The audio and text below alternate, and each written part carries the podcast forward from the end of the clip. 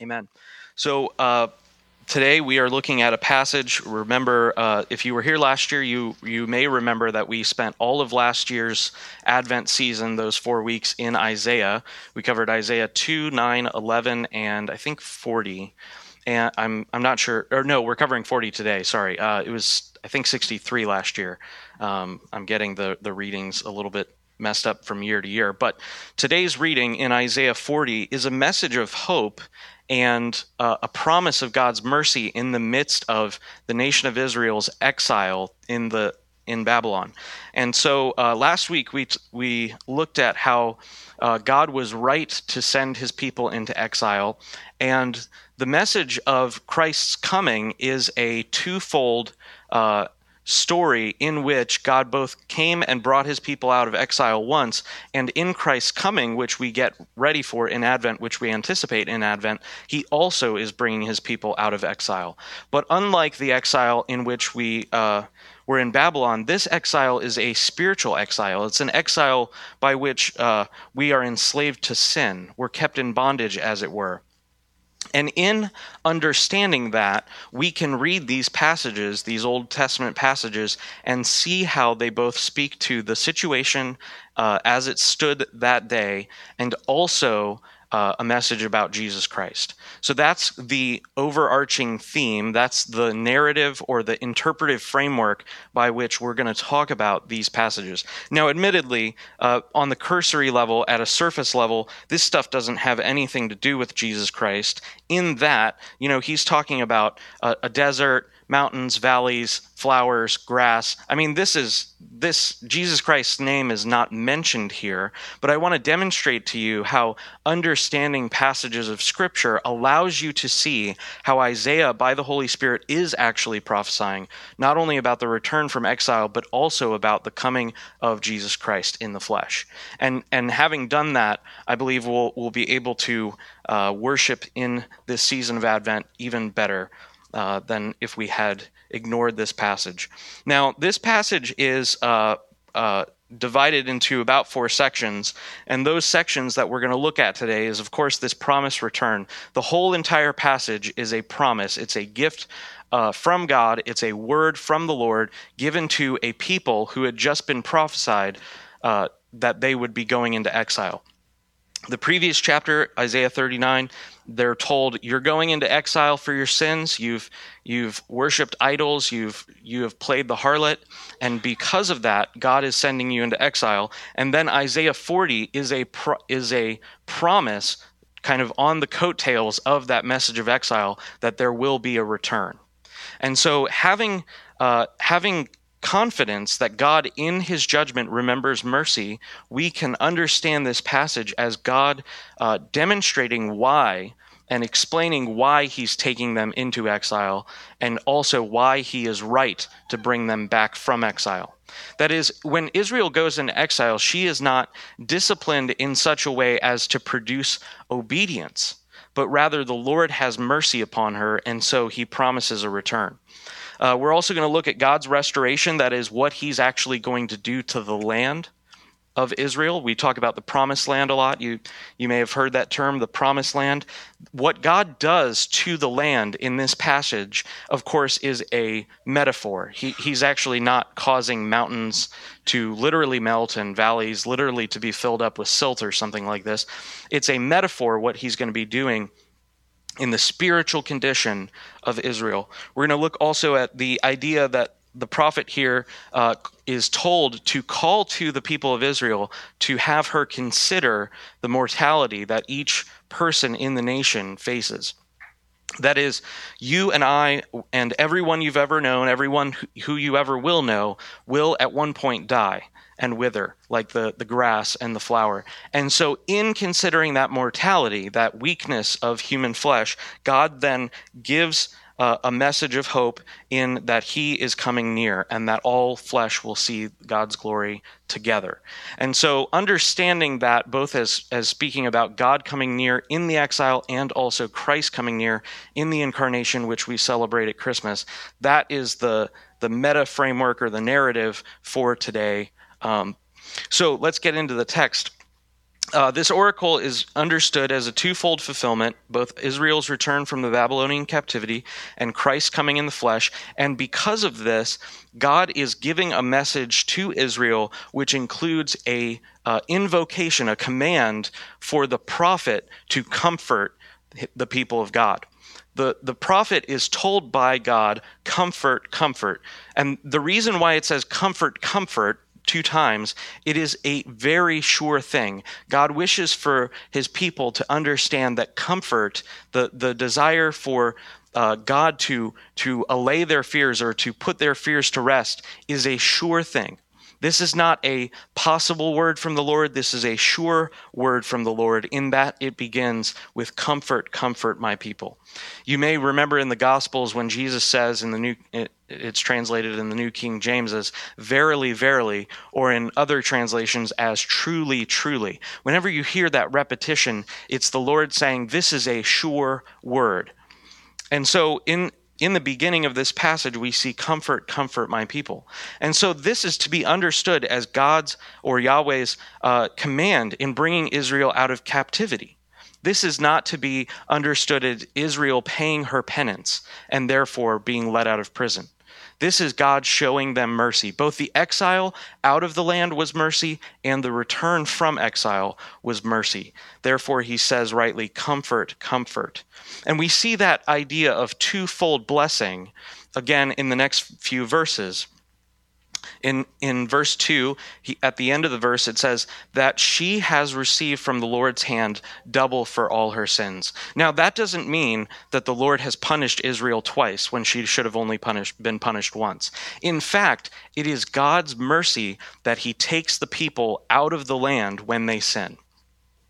Earlier in the Sunday school hour, we had talked about how uh, the the nation of Israel uh, is in a long trajectory or a long line of people, uh, either patriarchs or people groups, which are God's regents or, or rulers in the earth. What happens in the Garden of Eden? Uh, that story begins with God taking Adam and Eve, forming them, and then after forming them, placing them into the garden. And what is the tree that they are not supposed to eat from? The tree of the knowledge of good and evil, right? And that tree is the tree by which they sin and transgress God's law, the only command that they had received. And by transgressing that, God removes them from the garden. And that removal from the garden, though for a time it is a exile, it's a penalty, God's desire is to bring a return to the garden. He wishes to have a garden sanctuary, a holy city on the earth by which and through which he will uh, as it says, bring the kingdom of God like leaven or yeast, and it will fill the whole uh, dough or earth.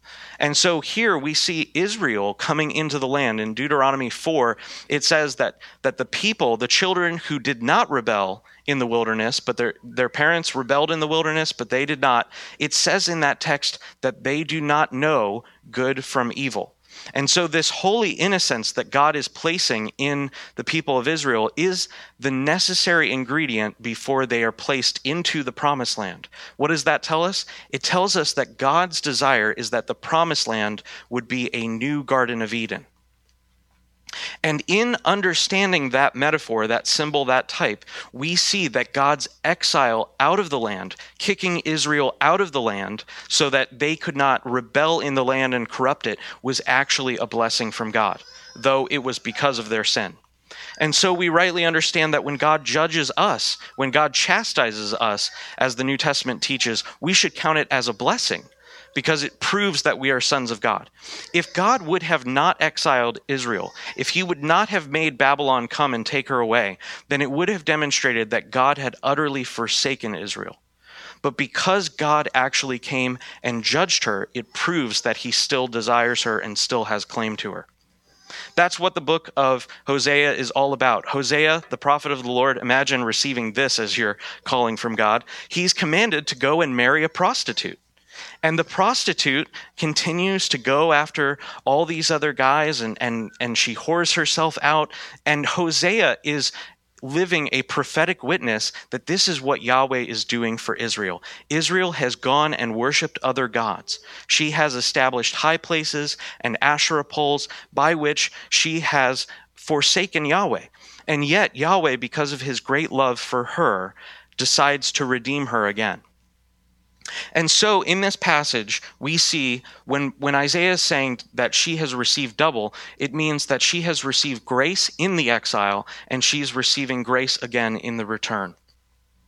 God is not punishing Israel in the sense that she will be left to her own devices. That would be the greatest punishment. But in fact, the punishment by which she is delivered from her uh, from her vices, that is grace upon grace. And so we see that this prophet is giving a message of comfort.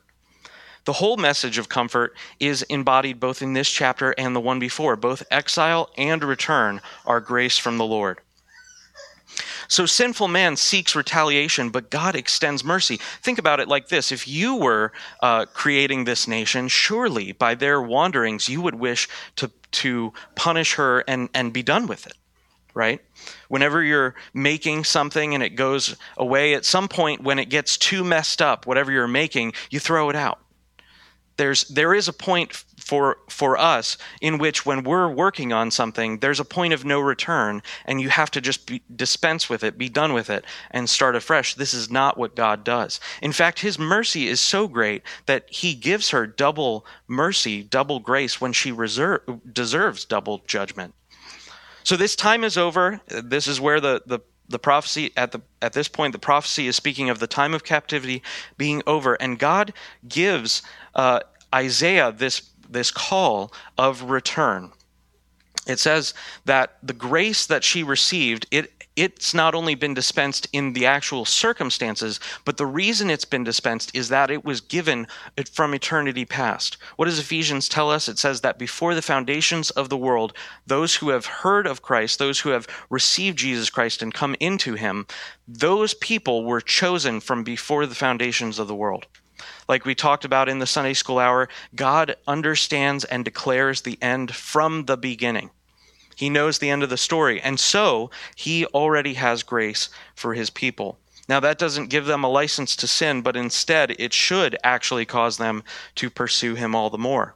And so, Jerusalem, as I mentioned earlier, is a type of the bride of Christ, and she has received remissions of sins through the future coming of Jesus Christ. That is, it is not, uh, we're not to understand the story of, of Israel and Yahweh as being different than the story of Christ and the bride. Israel, faithful Israel, is always part of the bride, and it there's a continuation by which it carries over. And so in, in this chapter, we see that Isaiah is then giving a command to the people that, that they should be comforted, and then he goes into detail as to why. So not as only not only has God called off the dogs, he's he's said that Babylon will let you go, but also he himself is coming to visit. This is this is where we begin to pick up today's message of of how it applies to the season of Advent. God is coming near. He says in verse 3, a voice cries in the wilderness, prepare the way of the Lord. Make straight in the desert a highway for our God. Why, why does there need to be a highway? Because there's going to be a chariot ride. Now, that will make sense if you remember what we talked about in Ezekiel, which I'll mention in, in a second. Verse 4 Every valley shall be lifted up, and every mountain and hill will be made low. The uneven ground shall become level, and the rough places a plain. Why do you need plains? You need plains to sow in verse 5 and all the uh, and the glory of the lord shall be revealed and all flesh shall see it together for the mouth of the lord has spoken. God has decreed that he is coming and the faithlessness of israel will not stop his arrival. God wishes to come and reside amongst his people. There's a need for a highway because yahweh is journeying with his people um, in the book of Ezekiel, chapters 1 and 2, we talked about, uh, as well as Isaiah 6, they talk about uh, Yahweh's chariot.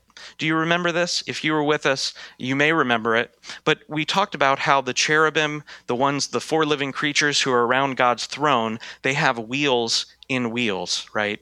And that's very hard for our natural minds to understand. Of course, it's either a spiritual reality or a metaphor. Either one, uh, there's a wheel in a wheel, and these uh, form the four corners of God's moving tabernacle. Why does Ezekiel give us this picture of Yahweh's moving tabernacle? The reason is is because is, Israel is about to be expelled from the land. Ezekiel 1 takes place way before uh, any, of the, uh, any of these prophecies come to pass. And so Ezekiel is saying Yahweh is going to go up with his people into exile. What does that mean? That means when God judges his people, he does not leave them alone. When God sends his people into exile, he does not leave them alone in such a way as to leave them there forever, but rather, he, being the suffering servant, encounters their expulsion, from the garden in a way. And so there needs to be a highway because God's chariot, again, is going to come, and he is going to lead his people back into the land. The land, it says, liquefies, so to speak, before him. I put liquefies in quotes because uh, we understand that the mountains shake at the, the presence of the Lord. They become, at, the scripture says, like wax, and they melt. And so in this place, Yahweh, as he comes, holy, burning, full of fire, he comes and brings down the mountains and raises up the valleys. The raising of the valleys speaks, of course, of the justification of those who are oppressed the widow, the orphan, the stranger, the alien. It is not God's will that a social structure should exist in which a particular either people group or a type of person or a category of person should be oppressed by something else. And in in all of Israel's sins, multiple times over, the Lord, through the prophets, chastises her because she oppressed the widow and she oppressed the orphan. Now, is this not what happens today in the slaughter of abortion? Do we not slaughter millions and millions of people in such a way as to determine or to establish a categorical oppression. Surely this is the reason why we cry, Come, Lord Jesus. There are wrong things that need to be put right. And so the promise of Yahweh's coming to Israel to, to return her to the land is that every valley will be raised up and then it says that every mountain and hill will be made low. This is speaking, of course, about idolatry. Where does idolatry happen? God, in his law, commands the Israelites that they are not allowed to worship on a high mountain, and that they are not allowed to establish a great number of steps up to their high place, lest their nakedness be exposed. And what that means, that phrase, lest their nakedness be exposed, is that the man's establishing of high places on which to worship is idolatry, in that man is attempting through that geography, through that temple, to reach into the heavens on his own. That's the message that we understand being uh, in Genesis 6 in, in, uh, in Babylon. And so God is coming and he's saying every mountain which Israel has established, every high place, it says here in, in this uh, translation, every hill, it will be made low.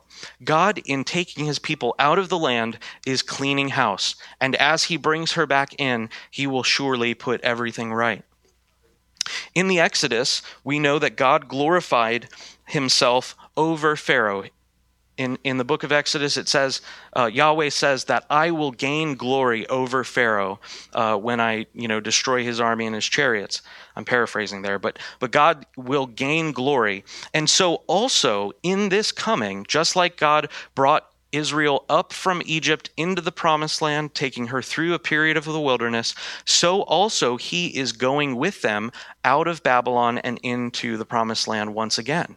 The return from exile, therefore, is like the original Exodus. God is going to get glory not only over Pharaoh, but now also over Baal and Ashtoreth.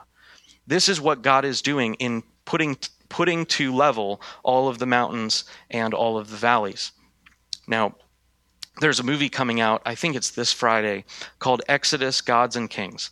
Now, before you all scoff, let me just say that there has never been an adequately done version of the Exodus story which demonstrates rightly the warfare by which God destroyed Egypt. Now, I don't care too much whether the story is accurate to the biblical text unless they do something weird like you know there's other gods or yahweh feels bad and he needs to be vin- you know vindicated. Uh, what i want to see from that movie and i hope i hope to i hope they do this. I haven't seen the movie of course. I don't have a, an advanced screening. Uh, i hope that they get this right that there is a terrible war by which god destroys and utterly smashes uh, Egypt. And I have a little bit of hope that they'll do it because in the trailer, and this, if you haven't seen the trailer, at least see the trailer. There's a place in, in the trailer, the one that I saw, where Pharaoh establishes that the actual dilemma. He says, There is no God but me. I am God. And that's the point of the Exodus. God, in smashing Pharaoh, destroys all the other gods. He destroys the entire mythology of Egypt and demonstrates through the 10 plagues his glory over and against their idolatry. I don't know how close they'll stay to the biblical text, but I think they're going to get that right. Uh, it seems to be the case. But in this story, in God returning Israel out of Babylon, he's doing the same thing. God is getting glory. That's what it says in verse 5 and the glory of the Lord shall be revealed. How will it be revealed? He will reveal it in bringing her out of her sin and idolatry and into true spiritual worship. She will really be the people of God in the land that God has chosen. Now, um, this this chapter, of course, is moving into a a period in which God tells the people through the prophet to consider their, their own mortality. Just like uh, all the gods will die in Yahweh's coming close, so also eventually all men will die. Now, this de- death is not necessarily a judgment on a particular sin. This is a death on mankind's, uh, sorry, this is a judgment on all of mankind's sin in a way, but this death is even what Jesus Christ comes to undo. We, uh, we have a song. In fact, we we sang it uh, this morning. Uh, Born that we may no longer die. This is what Jesus Christ comes to undo. But the prophet here does not explicitly make reference to the fact that God will not only undo the idolatry, he will also undo the death which faces every man. He simply just invokes the idea, and these words are extremely uh, important to understand. Um, in verse 6, he says, A voice says, Cry, and I said, What shall I cry? All flesh is like grass, and its beauty is like the flower of the field. Think about that for a second. We talked last week, and I gave the, the image. Have you ever mowed the lawn? What happens after a day or two after you mow the lawn? There's if you didn't rake, there's clumps of grass. And if you've ever tried to start a fire and it hasn't rained, that is like perfect material to start a fire with. It is like chaff. It is blown away often by the wind. And the flowers fading speaks of the terminability of life. That is, all life is coming to an end because it's been severed off from God. And so here, the prophet is calling his people to consider the end of their days. That is exactly what we see in John the Baptist's ministry. John the Baptist in the Gospels identifies himself as the voice in verse 3, a voice crying out in the wilderness. Now, this voice that is crying out in the wilderness is not just speaking about John the Baptist's lifestyle as an Essene, that was a, a, religious sect at the time. That was they were a zealous sect. They they worshipped Yahweh. They tried to keep themselves pure. And and John the Baptist being a Nazarite Essene, that is someone who was devoted to Yahweh for a specific purpose. Being a Nazarite, he ate locusts and wild honey and he had a belt and a coat made of camel's hair. This is a world, you know, a wild looking guy. Uh, if you've ever seen Duck Dynasty, imagine those guys actually instead of like suits and shirts and camo, uh, imagine them in like a wool rug and eating bugs. This is a this is an intense scene now, many people see that image of John the Baptist. They hear that idea that John the Baptist looked like a wild guy. But the reason John the Baptist looked that way is his dress, his garb, his the way that he was costumed, if you will, and where he was living and what he was speaking about all spoke to Israel's sin in that Israel herself, though she was in the promised land, was living as if she was in the wilderness. Everything is wrong, narratively speaking Remember, God has, has taken Israel out of Egypt. She, through her rebellion, spent some time in the wilderness, and then he brings her rightly into the promised land. At the time that John the Baptist comes along, though, she is in the promised land, but spiritually speaking, she is in a wilderness. And that's why he says, I am crying, prepare the way of the Lord. The reason he says that he is one in the wilderness is he is indicting all of the Pharisees, the Sadducees, the religious rulers, and the false king of, of Herod. He is speaking to Israel saying, You are in the wilderness, and the reason uh, you know that is not only the words that I'm speaking, but the way that I'm living and the, the things that I'm wearing. This is God's prophetic decree through John the Baptist that Israel, though she was given every grace, has somehow wound up in a spiritual wilderness. And in, in John the Baptist's message concerning Jesus Christ, interpreting Isaiah in a messianic way, he says that Jesus Christ is going to come and raise up every valley and lower every mountain. Jesus Christ comes to make the wrong things right. He comes to do away with the Pharisaical burdens, that is, what the Pharisees attempted to do in, in convincing the people that they should follow the law unto righteousness, not follow the law because of God's righteousness, that they uh, put on people these burdens. And Christ comes and he says, Take on my burden. And so Jesus is coming against the mountains, the religious leaders of his day, and he comes to lift up those who are broken and contrite in heart. That is what John the Baptist is saying when he's saying every mountain will be lowered, every valley will be lifted up. He'll he'll make things plain. And why is that? That is because before Jesus Christ, every knee should bow. There should be no other mountain above Jesus Christ when he comes. And so, in the preparation of the wilderness that, that John the Baptist is c- commanding to take place as he's going around and preaching, he's saying, Make it easy for God to come in your midst. You don't, there's a phrase, don't look a gift horse in the mouth. Now, that phrase, what, what that phrase means is that if someone gives you a horse, a very expensive gift, you don't inspect it in such a way and cause the gift giver such extreme burdens so as to offend the gift giver, right? This is maybe helpful for your children coming up in, in Christmas. When you receive gifts, don't take it apart and then say, well, this is beige and I really wanted like gray. you know, uh, be, be content. And so John the Baptist is saying a gift is coming. Yahweh himself in the flesh is coming into the land. Make every mountain low and let every valley be raised up. And so at this point, the, the message turns to uh, understanding our futility before the Lord. I have a in my garden at home. Uh, I have well in my garden at home. It's it's very cold, uh, and it's it's all dead at this point, except for the trees, which are sleeping.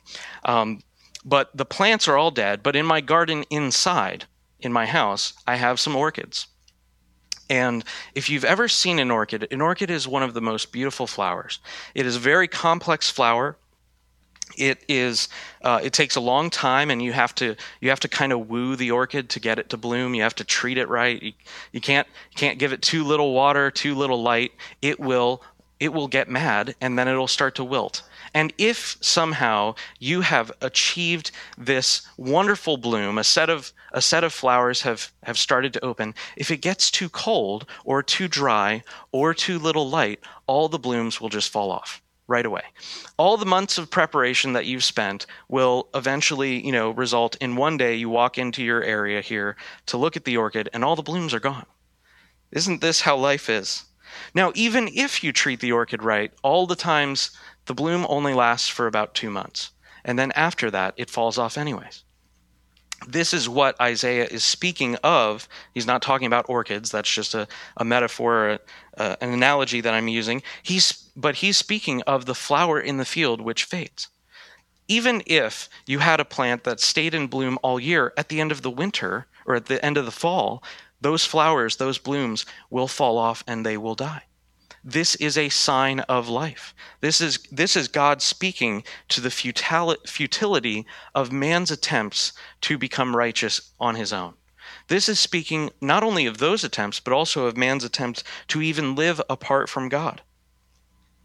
Verse 7 says, The grass withers, the flower fades when the breath of the Lord blows on it. Now, if you're a student of, of Scripture and you like language, you may actually see this is a, just a side point. You may actually see in verse 7 and verse 8 a, uh, a parallelism or a, a parallel structure which proves the plenary inspiration of Scripture. That is, all Scripture is breathed out by God. Look at verse 7 and verse 8. They both begin with, The grass withers, the flower fades.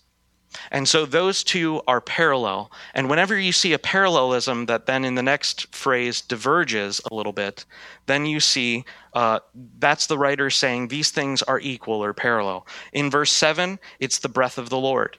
And in verse 8, it's the word of our God. That's uh, just a little thing to look for when you're reading. But God here, through the prophet, is speaking to his people, and he is saying to them, Consider the end of your life. We're by these words, we are faced with a few things, not only the end of our life, but also now, in, in thinking about the end of our life, we begin to think of what comes after life. Is there an afterlife, as it were? Is there anything beyond this life, or is all life futile and fading and surely gone like a vapor that evaporates in, in the dry heat of the day? This is the command through God, through the prophet, that the people are to consider their days and to consider their end. Not only do we think of what comes after life, but in facing that question, we're also uh, faced with the question of how are we supposed to live in light of the fact that we will surely die. At the end of our days, we will be like the grass, like the flower, we will fade, and uh, there's nothing you can do about it. Now, uh, admittedly, like last week, that's a very depressing image. Uh, if you've ever read the, the poem by Shelley called Ozymandias, uh, I can't recite it from memory, but it's it's a great poem. And uh, in the poem, I'll, I'll paraphrase the story. Basically, this this guy uh, comes in into the desert area. He's somewhere in Africa or or the Middle East, and he arrives on on the scene, and it says that there's this pillar, and most of the statue has fallen off the pillar. But then there's this plaque, and on the plaque it says, I am the great Ozymandias, King of Kings. All ye who are mighty, look upon my works and despair. And then the poem moves on to say that there's nothing else around it, and everything else is sand, and that's it. The point of the poem is that Ozymandias, the quote unquote king of kings, isn't that mighty anymore.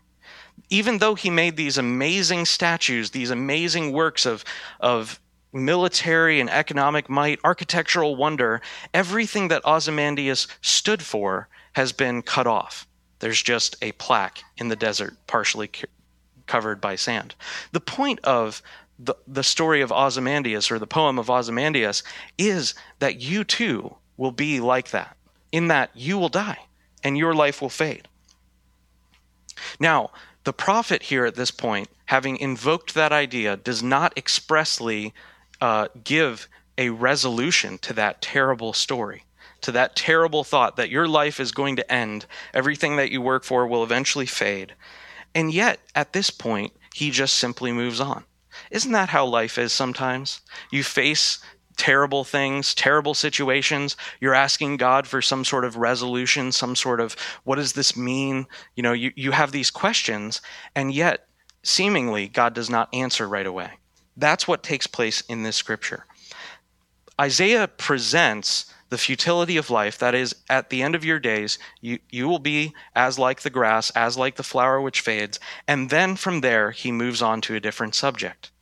Now, thanks be to God, this different subject has every uh, every bit of meaning to the answer to the question, how should we live? What what what is the point of life? The the resolution of that terrible uh, prospect that we will at the end of our days be like grass and be like flowers which fade is this that God Himself is coming in the midst. Isaiah is told at this point to go up to a mountain And so we know from our uh, talks in the Old Testament that whenever a prophet goes up to the mountain, the reason is is because God is wishing that heaven would come down in some way, whether it's the establishing of the garden or the giving of the law at Pentecost or the, the sending of the Holy Spirit in Acts 2.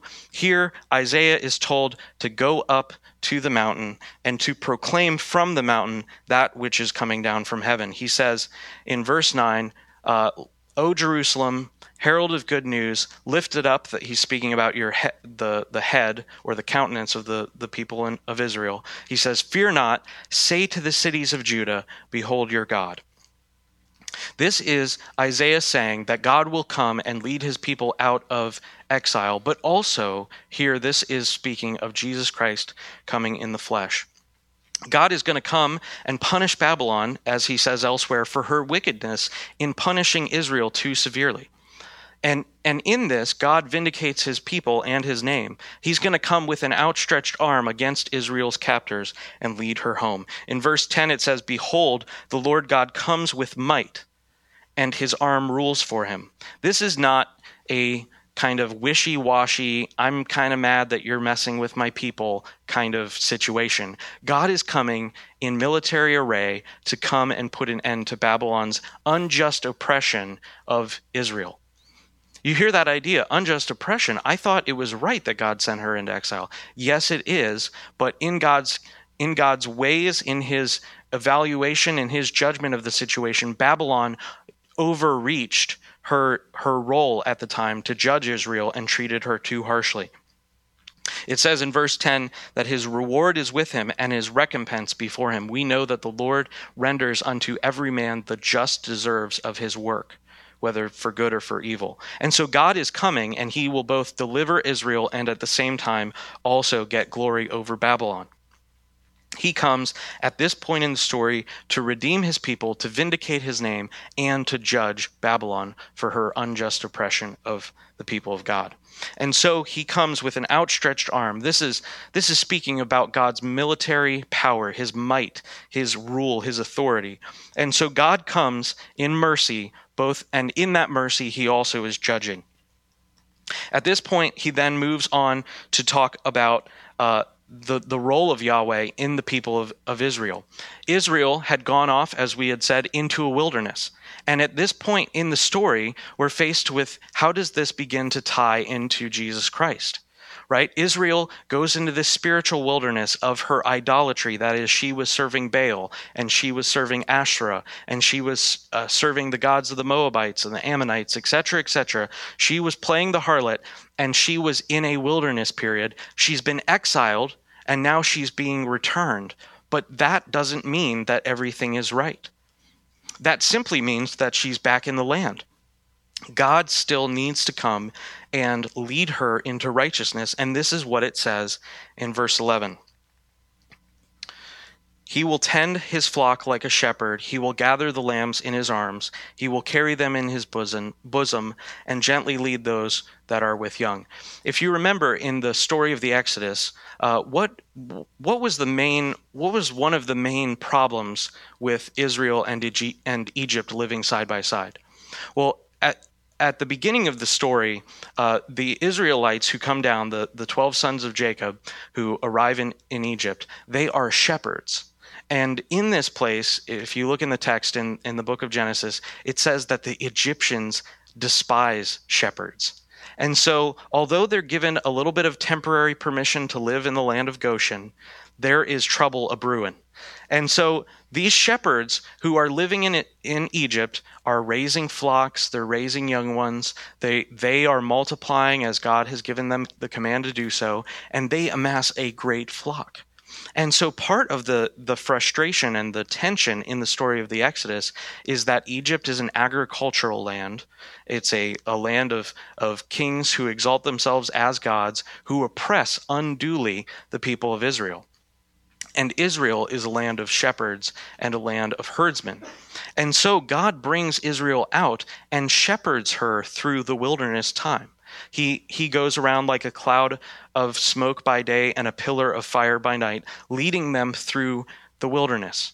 and he brings them where? Into a land flowing with milk and honey. Isn't this the great cry of Psalm 23 that the Lord would lead him beside still waters in a lush valley full of pleasant things? This is the fulfillment of God's promise to not only bring her out of Babylon, but also to bring her into a land flowing with milk and honey, and causing her to lie down by the streams. In verse 11, it says that he will be like the great shepherd, the true shepherd, over the nation of shepherds. And so God is fulfilling his role as the leader of Israel, the true shepherd who brings her not only into the promised land, but causes her to actually thrive there. Now, of course, we understand this as also speaking about Jesus Christ. Christ is prefigured in these verses, for he will come in, in the flesh for all of the people of Israel to see. When Jesus arrives on the scene, he begins to, like the cloud of smoke and pillar of fire, he begins to go through the wilderness and to shine brightly so that all of the nation of Israel will take notice of God in the flesh.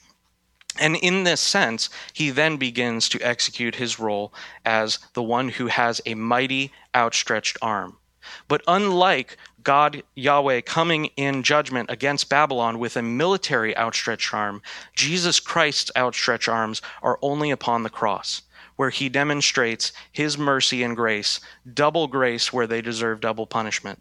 And at this place, we see the end trajectory of Christmas. Christmas, although it's a wonderful time in which we celebrate Christ's coming, always has the end that he has to come for a particular reason. It's not just his vacation from heaven. God is coming in the flesh so that all Israel will see their sins blotted out and also him coming like a true wise shepherd.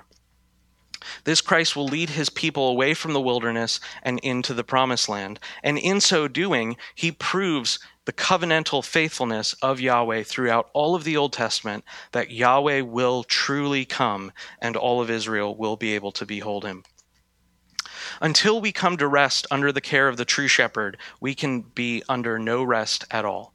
This is what the story of of Advent tells us. This is, or sorry, what the season of Advent tells us. It tells us that, like Israel, we were continually straying. And until we come and rest under the care of the true shepherd, there will be no rest at all. And in seeing Jesus Christ's rest, which he brings to his people, we have great confidence to come near to him. We're assured that it is right to do so. It's not a it's not our attempt to get out from the consequences of our sin. It's not our attempt to clean ourselves up because God himself has declared his intention that we should come and be like a flock. God's desire is to bring us back from our sins, and by coming near, he has made sure it will happen.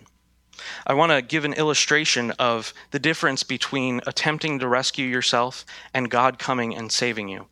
If God wished for you to save yourself, then he would have uh, merely extended his hand. Think about it like this you are a, a, child and you're swimming. Perhaps this may have even happened to you in your life. You're swimming around, and if God was an apathetic God and he didn't really care about you, he may have thrown into the water a life raft.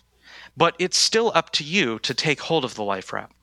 Life raft you have to actually grab that either floaty thing or the circular thing or the boat, whatever he's extended to you. That would be like God being an apathetic God. But what the incarnation tells us is that God is not like that. God jumps into the pool and he makes sure that you're saved. He comes and gets you. That's what the message of Christmas is about. And and seeing our drowning at the point uh, of of right before rescue is the season of Advent. And rightly considering our nature to be like grass which quickly withers and flowers which fade at the end of a season, we understand our great need. God is not an apathetic God. He comes and jumps in the pool and rescues you. And this is what Christ has done in the incarnation. Let's pray. Father, we thank you for your word. We do ask, Lord, that you would convince us not only of your grace in, in uh, sending your people into exile, but also, Lord, your wonderful grace in bringing them back. Lord, we thank you for what you have done with your people, Israel. Lord, we ask you that that uh, we would as, as the true Israel in the church, Lord, that we would understand that you desire to come and rescue us. You are not a God who stands far off, but in Christ Jesus, you came and you rescued us. You made sure that it happened and, and that all flesh would see it again together. Lord, we pray that as we journey through this season of Advent, you would not only convince us of our need to be rescued, but also, Lord, we would see your kind, wonderful heart. Unto that we would glorify you, that we would worship you truly, and that we would be thankful that you came to us. In Jesus' mighty name, amen.